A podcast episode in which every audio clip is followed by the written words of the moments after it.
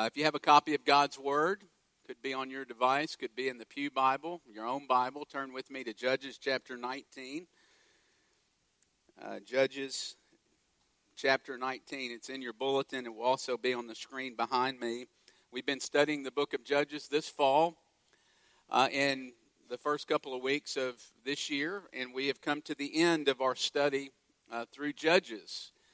And you're going to see very quickly that it's a tough way to end it's a tough way to end a series, but it's the way the book ends, and so it's the way that we're going to end our series through Judges. Uh, I do this for a living. God's called me to study the Bible for a living. It's my calling that He's given me. Uh, I've spent four years in graduate school immersing myself in the Bible.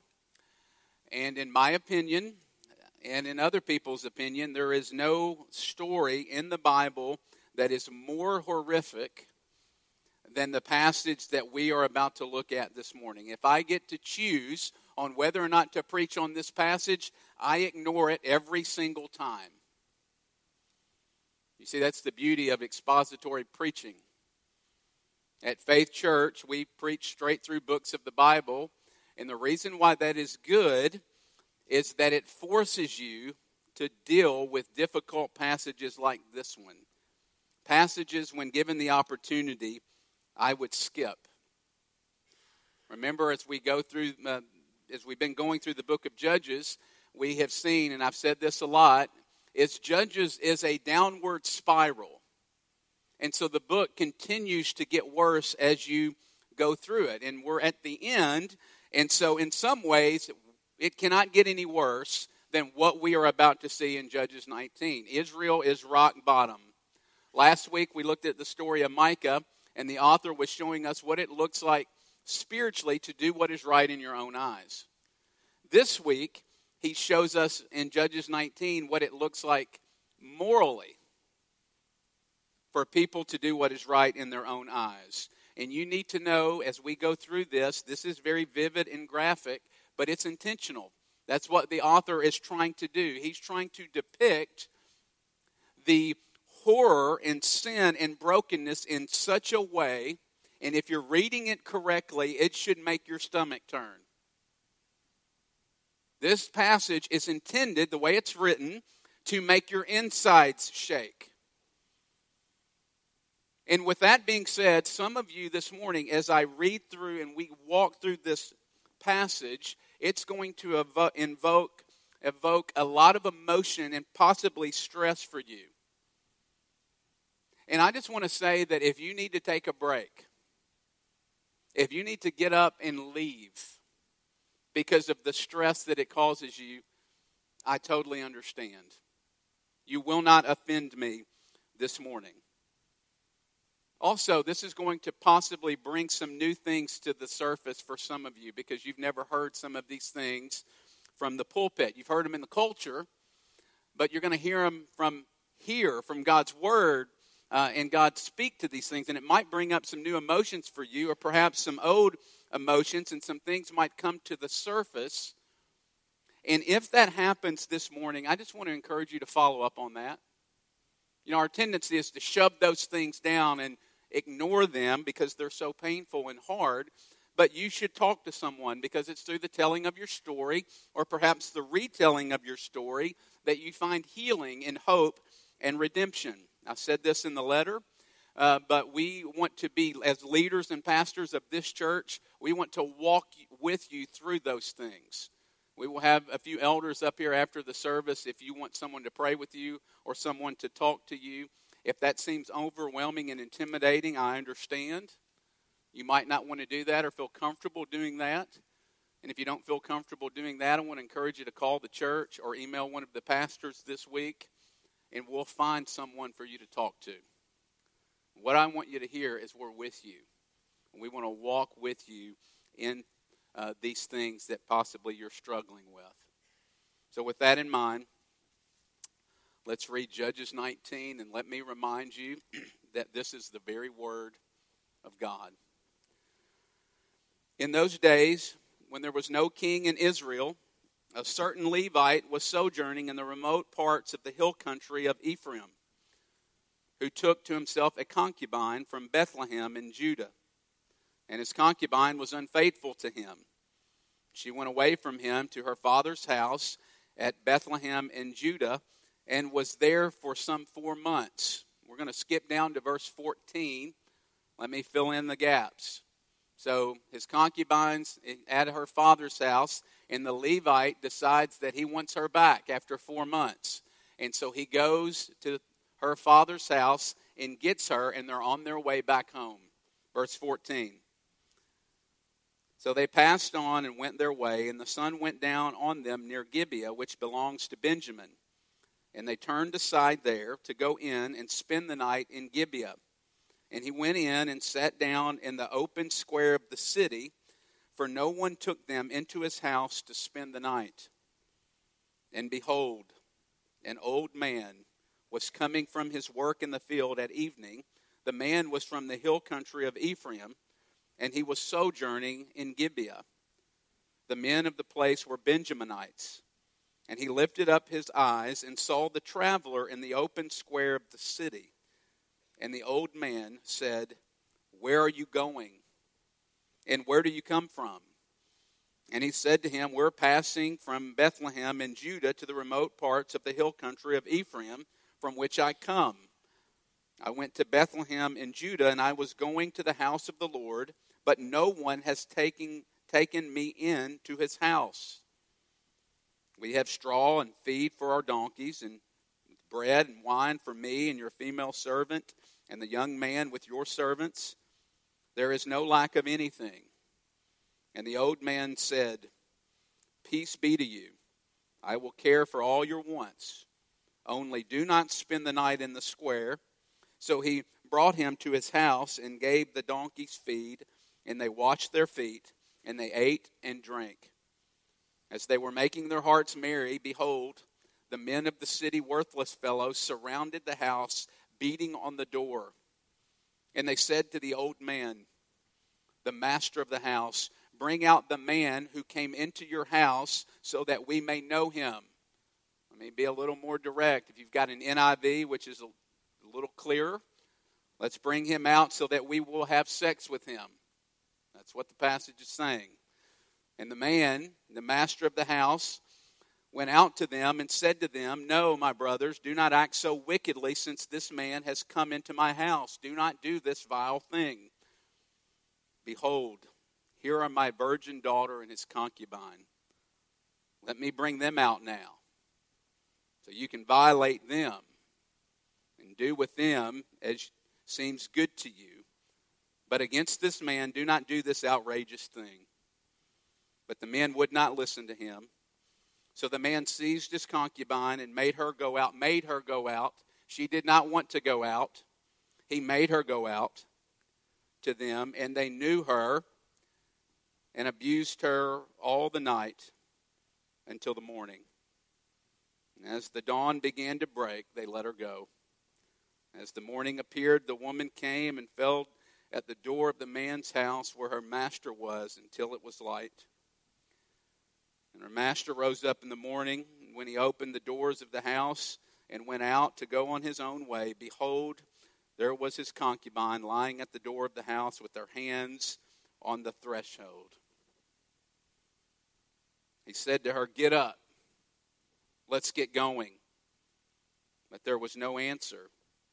And then he put her on the donkey, and the man rose and went away to his home. And when he entered his house, he took a knife, and taking his hold of his concubine, he divided her limb by limb into twelve pieces and sent her throughout all the territory of Israel.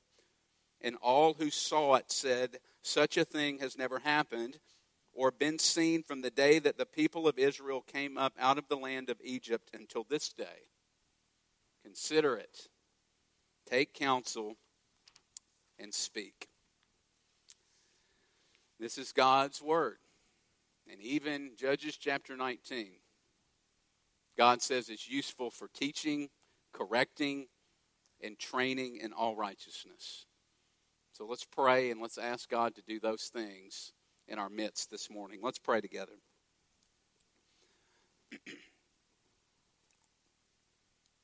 Father, I pray that you would come and speak. Some of us, if simply reading this passage, feel tremendous shame. Others of us perhaps feel broken and used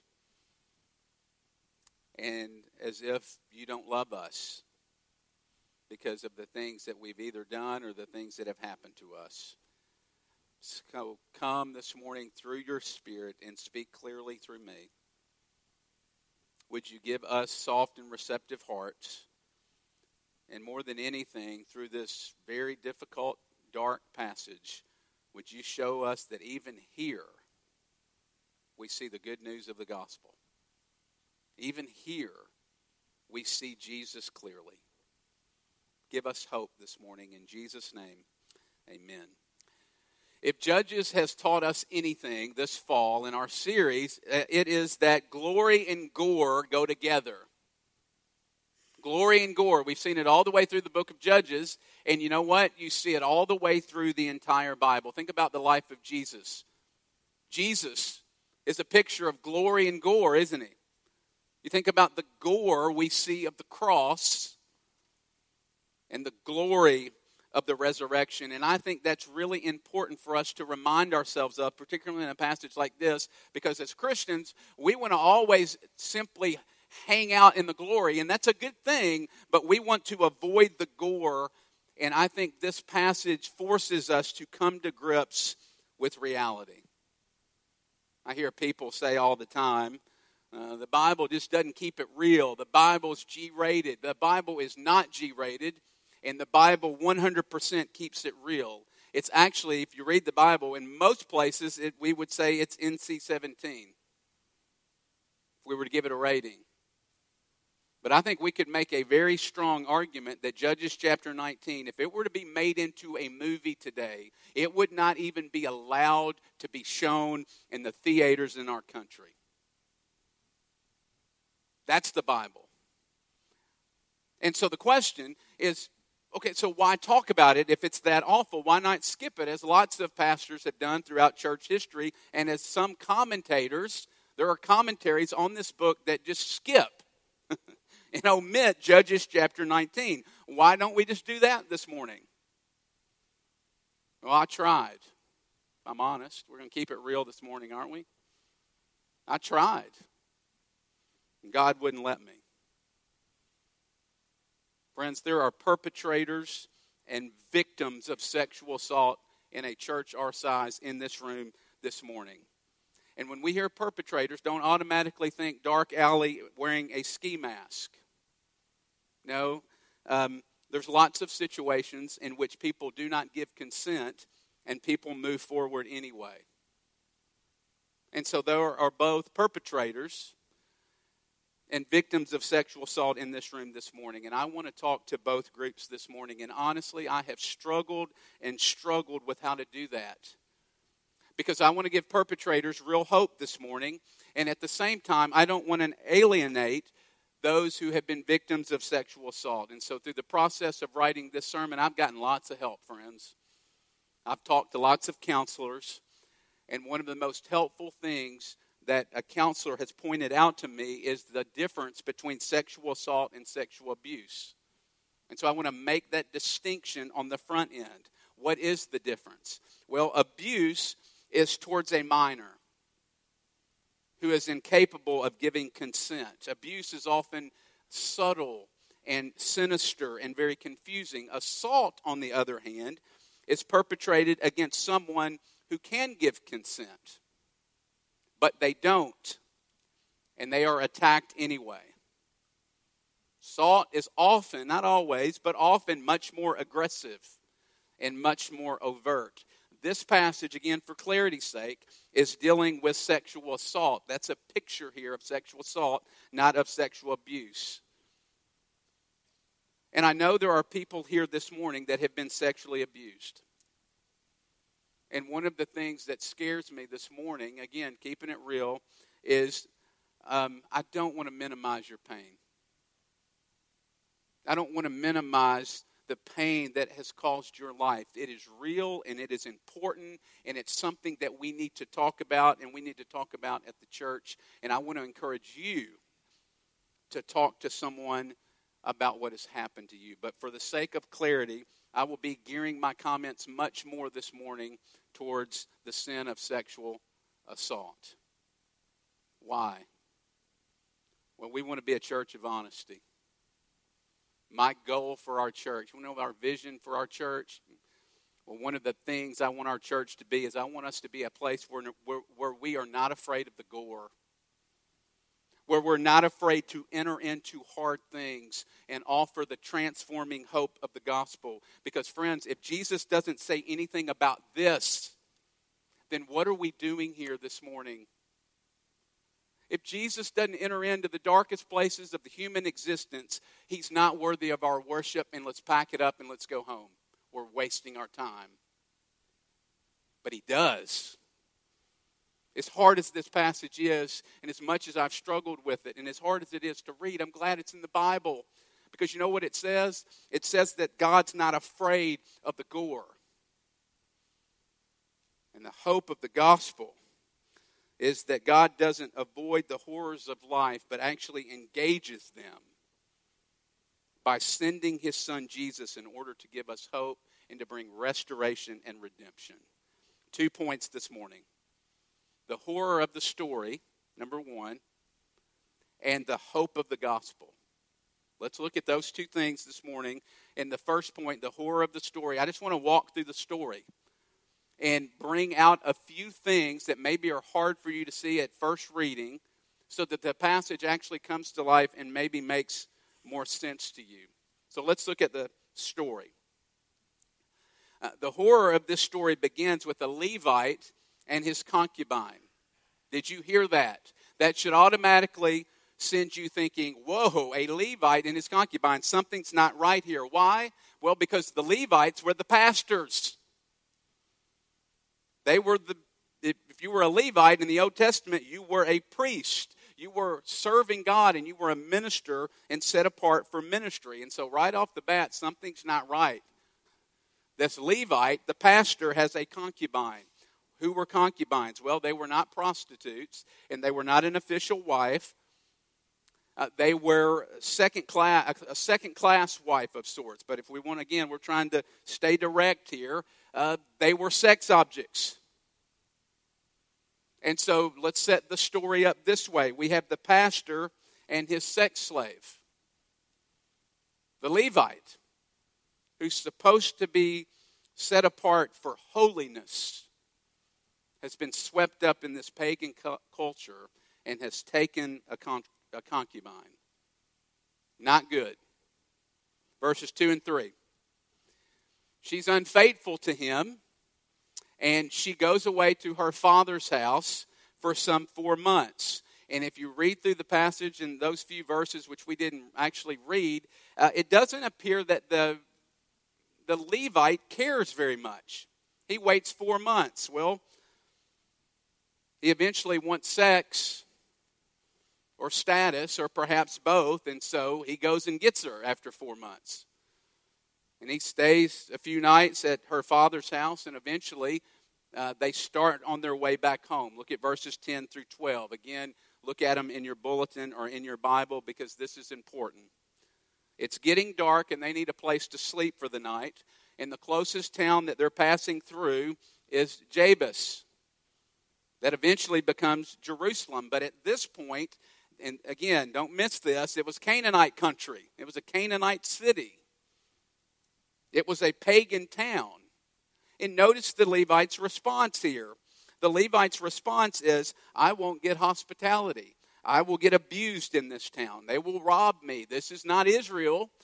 Uh, this is Canaan, and this scares me to stay in this awful place in this Canaanite town of Jebus. So I want to move on to Gibeah. I want to move on to uh, my home turf. I want to get in God's land. And so they continue on and they end up in Gibeah, which is an Israelite city, which you would think would be a safe haven. And so he goes to the town square. What's the deal with the town square? Well, they didn't have hotels or hostels back then. And so, what you would do is you would travel to the square, and you would wait there, and people that lived in that community would pass by and see that you're an outsider, that you don't live there, and so they would say they had very uh, high value on hospitality, and so they would say, Come stay with us. You're passing through, you're traveling, we will bring you in and host you. Well, you notice here, they go to the town square. Let me remind you, they're in Israel. God's people should be about hospitality, and no one shows up. And they wait, and they wait, and they wait. Eventually, this old Ephraimite man comes, and look at verse 20. Let me uh, translate that for you. Basically, in verse 20, this old man says, Whatever you do, do not stay in this town square. It's that dangerous. They go back to this man's house, they get settled in, they have dinner, and then all of a sudden, can you imagine being into this scene? All of a sudden, they're having a great time, and this mob of men completely surrounds the house, and they start banging on the door, and they say, Let us have the Levite, the man who's staying at your house. Why? So that we can rape him through the night. Can you imagine what you would have been feeling in that home in that moment? This mob of sexually charged and aggressive men are surrounding the house, beating down the door, and will not leave until they get someone. Nowhere to escape, nowhere to run. And so, what does the old man do? Well, think, let's keep walking through the passage. He does what I think, I don't have really a category for, for thinking. He says, No, you can't have the Levite, but you can have my daughter. You can have uh, this concubine, and you can violate them. That's the passage. And you can have your way with them and do what you think seems good to you. I want you to think about that just for a moment. I think because it helps bring out the passage to us. There are five people in the house. You've got the Levite, the old man, the Levite's male servant, and then you've got the two women.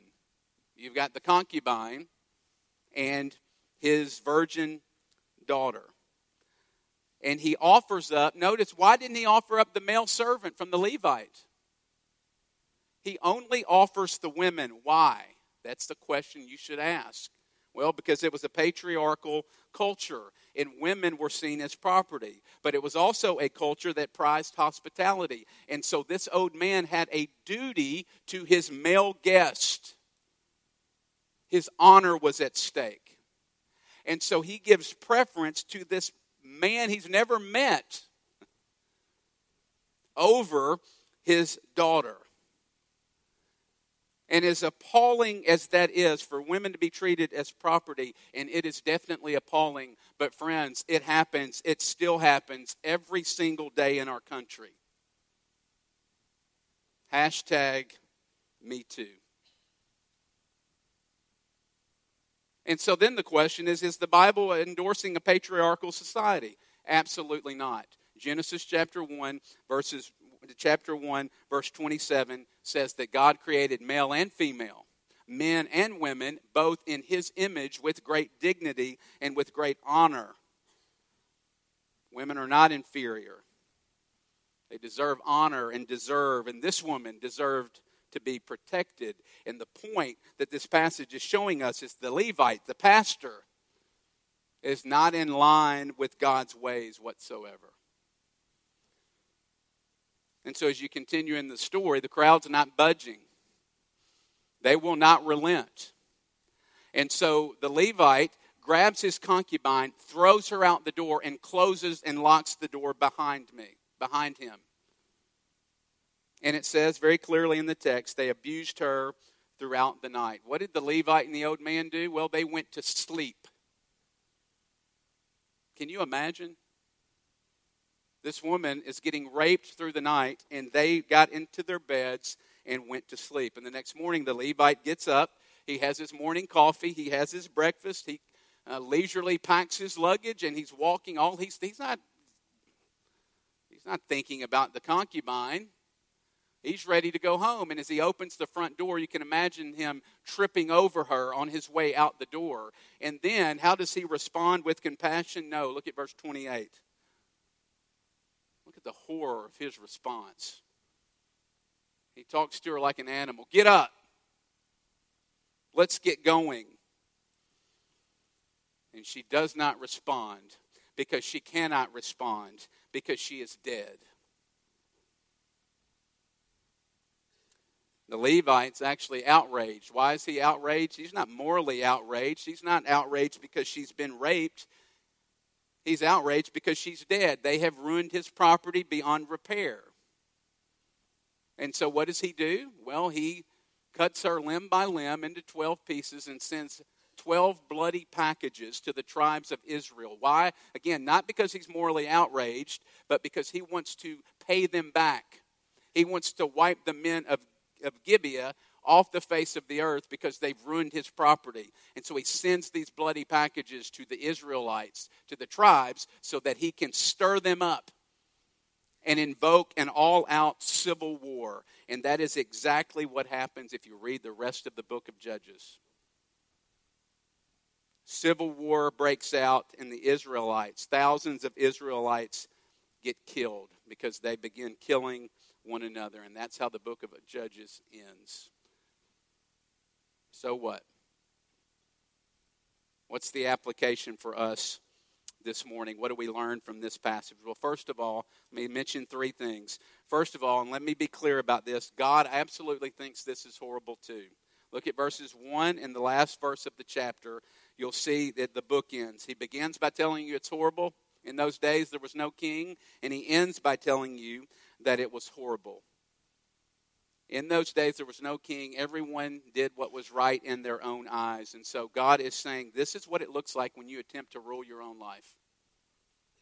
This is an extreme picture, of course, but it's what it looks like when someone has no restraints and has no king.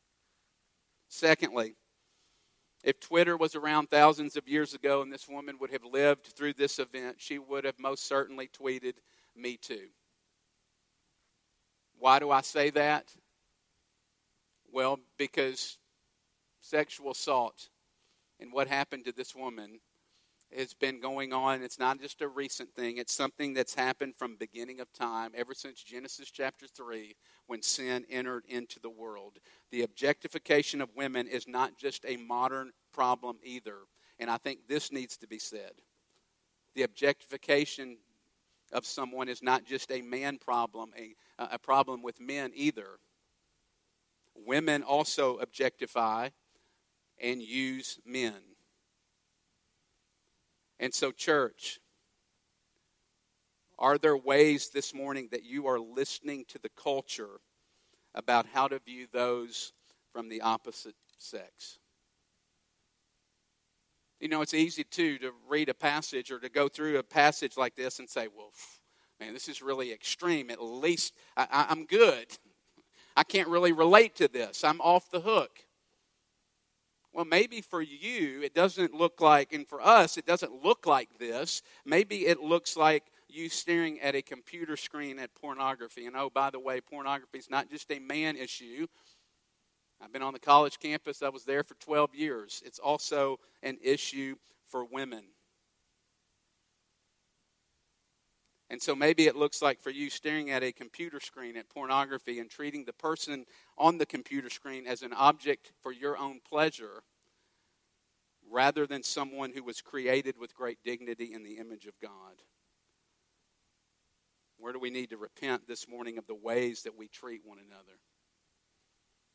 Friends, and you go and start walking down this road, there's not a one of us, myself included, that doesn't need to get on our knees and to repent of the ways we've thought about, looked at, and treated one another. Lastly, application. This passage tells us anything. It tells us this stop dividing the world into good people and bad people. There are no good people. We're all bad people. That's why the gospel's so good. We're all bad people desperately in need of Jesus. think about this passage. This passage, the focus of this passage is not on Gibeah and the mob. We all know that's bad. The focus of the passage, if you really look at it, is on the religious people. It's on the Levite in this passage. This text reminds us that it's entirely possible for God's people to be no different than those that we think are evil and who hate God. The heart of the people in the mob and the heart of this Levite, when you get underneath the surface, it's exactly the same. They're both self absorbed, sinful, and self interested. You see, that's why religion is so dangerous because we get involved in so many good things and we end up thinking that we're doing pretty good. And those evil people, they need to get with the program. Friends, the Bible never talks that way. The Bible says the seeds of every sin reside in your heart this morning. And if you haven't committed those sins, it's not because you're not capable, it's because the grace of God has restrained you. Secondly, you need some hope yet? I need some hope. Let's look at the second point. Chapter 20, it's interesting. This, this passage continues, and the Levite starts retelling this story, and he says this Those men surrounded the house and they intended to kill me. That's both true and false if you think about it. They didn't want to kill him, they wanted to rape him. But he knew that they were so charged and so out of control that they would end up killing him in the process. And that's exactly what happens in the passage. The concubine ends up losing her life. And the point I want you to see is everyone in the house that night knew that they were not safe. They knew that they should not go outside or they might lose their life. And so the Levite opens up the door and shoves the woman out against her will and throws her to the crowd and sacrifices her life to save his own. She gets abused and violated. He sleeps safely in his bed. She gets torn to pieces. He's sleeping peacefully in his bed. She dies. He lives. She didn't ask to be the Savior. She did not want to be the Savior of this story for these people in the house, but she was. And if you think about it, who would want to save this guy anyway? Who would want to save him? Uh, he's inhumane. He's ruthless and callous and wicked. Who in the world would willingly step out of the house and volunteer to undergo that kind of abuse just so this wicked man could be safe. You know who would do that? Jesus would do that. Jesus would do that for wicked people like us. Friends, this woman is a picture. It's a graphic picture, but it's a picture of our true Savior Jesus and what He's done for us. Jesus walks headlong into the things in this world that threaten to kill you and undo you. Jesus goes, and he's not against his will. He voluntarily walks into it, and he says to us, You stay inside. I will go and walk into this and undergo the unthinkable so that you don't have to. Is that not good news this morning? Hmm. And you know what happens to Jesus? Think about this scene. He gets stripped naked, he gets violated. He gets abused. He is the one that is undone so that we can stay safe. This is why the gospel is so good, so that we can stay safe and protected. Friends, Judges ends this way very intentionally because it wants you to beg at the end of Judges for Jesus. This should leave us begging and rejoicing and worshiping Jesus for what he's done and the longer I'm in ministry and the more I study the Bible, you know what? I am amazed at Jesus' love for messy, wicked people like us. It's shocking.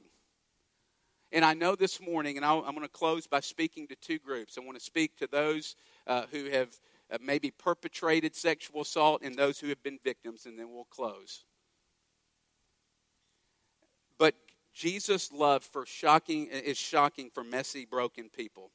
And some of you this morning have things in your stories that are you feel like are too big. That are too ugly and too shameful, and you think there's no way God can forgive me for this. Where is it this morning that you feel that about your story?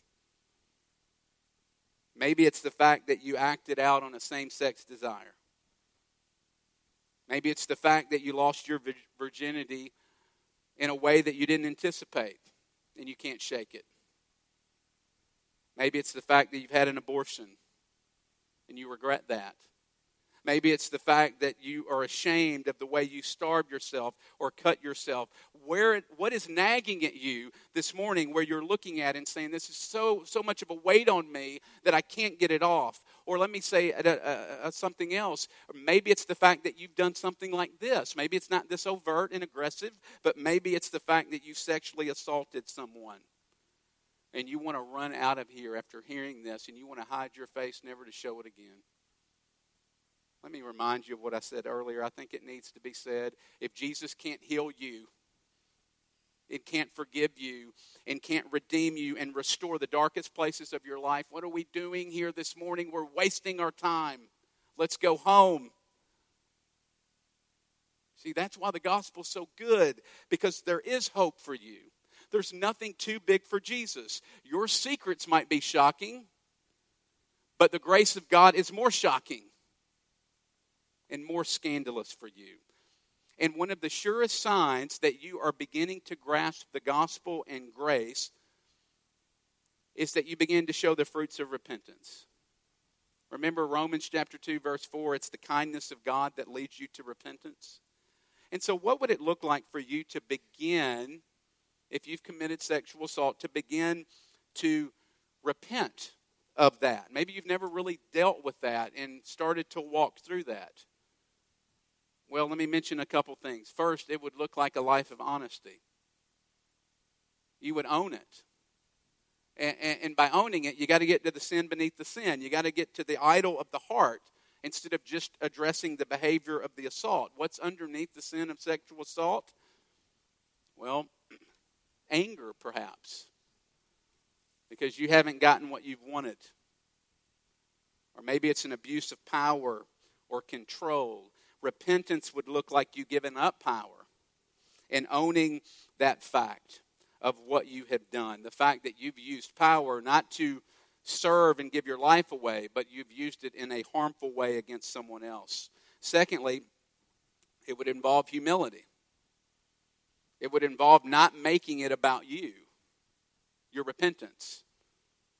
How do you keep from making it about you? Well, you talk to someone, preferably a counselor someone who's trained to walk you through these things in your life. And why do we do that? Because there's power in the telling, there's healing in the telling.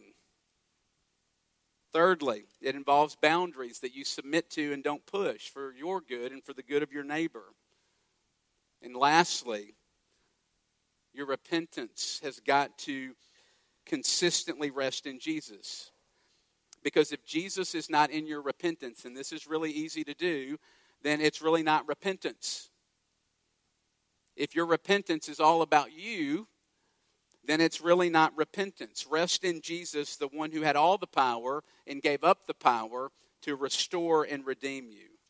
And here's the thing when you go to Jesus with repentance, you know what's so good about it? He doesn't label you,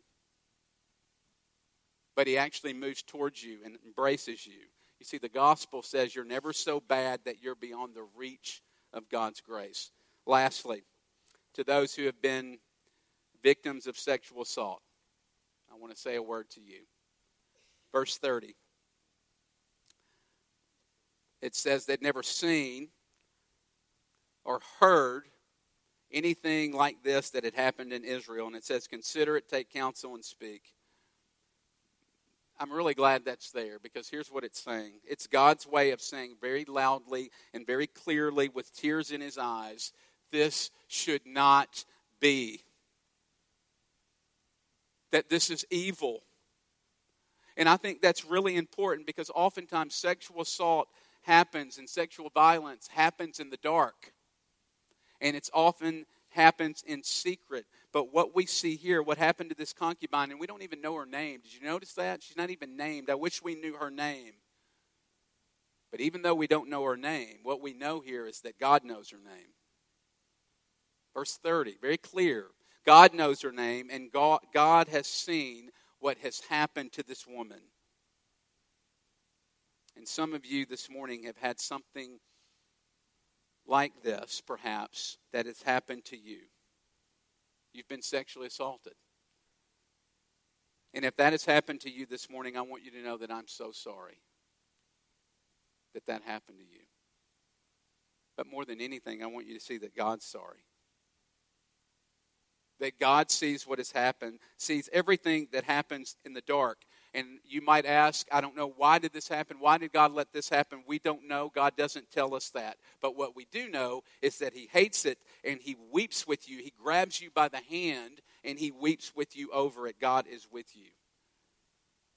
And not only is God with you, but as pastors and leaders and elders in this church, we are with you. We want to walk through these things. We want to be a safe place, a place of healing and restoration, a place where you will be heard and believed, and a place that, uh, listen, if you come, I, I can't promise we're going to have all the answers. We probably won't. But what I can promise is that we will listen. Lastly, I want you to know that it's not your fault. It wasn't the concubine's fault either. What you see here and what you know is evil is evil, and God thinks it's evil too, and He's coming again in order to do something about it. Friends, Jesus comes and offers real hope to real sinners. He dies on a cross and he offers forgiveness and healing and acceptance and joy beyond your wildest imagination. And not only that, Jesus comes and he offers hope that he will come again and make all the evil and the wrongs in the world right. To make the horrific things that have happened to you and been committed against you, Jesus promises to one day make those things right. See, we all desperately need a Savior, don't we? We all desperately need Jesus this morning. And so, will you come to Jesus and find hope and forgiveness and healing and restoration. Let's pray.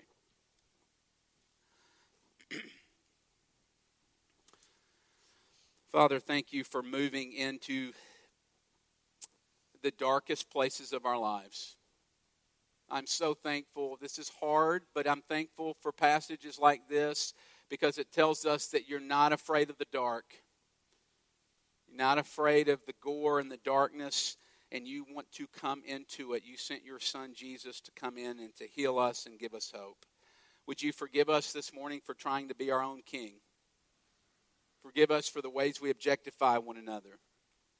Give us faith to really believe that we don't have to come to you put together. We don't have to come to you with a perfect record. That the good news is we can come as we are, messy and broken in our repentance and oftentimes that repentance is half hearted. And we can come and you will embrace us and restore and redeem us. Help us to believe that in Jesus' name. Amen.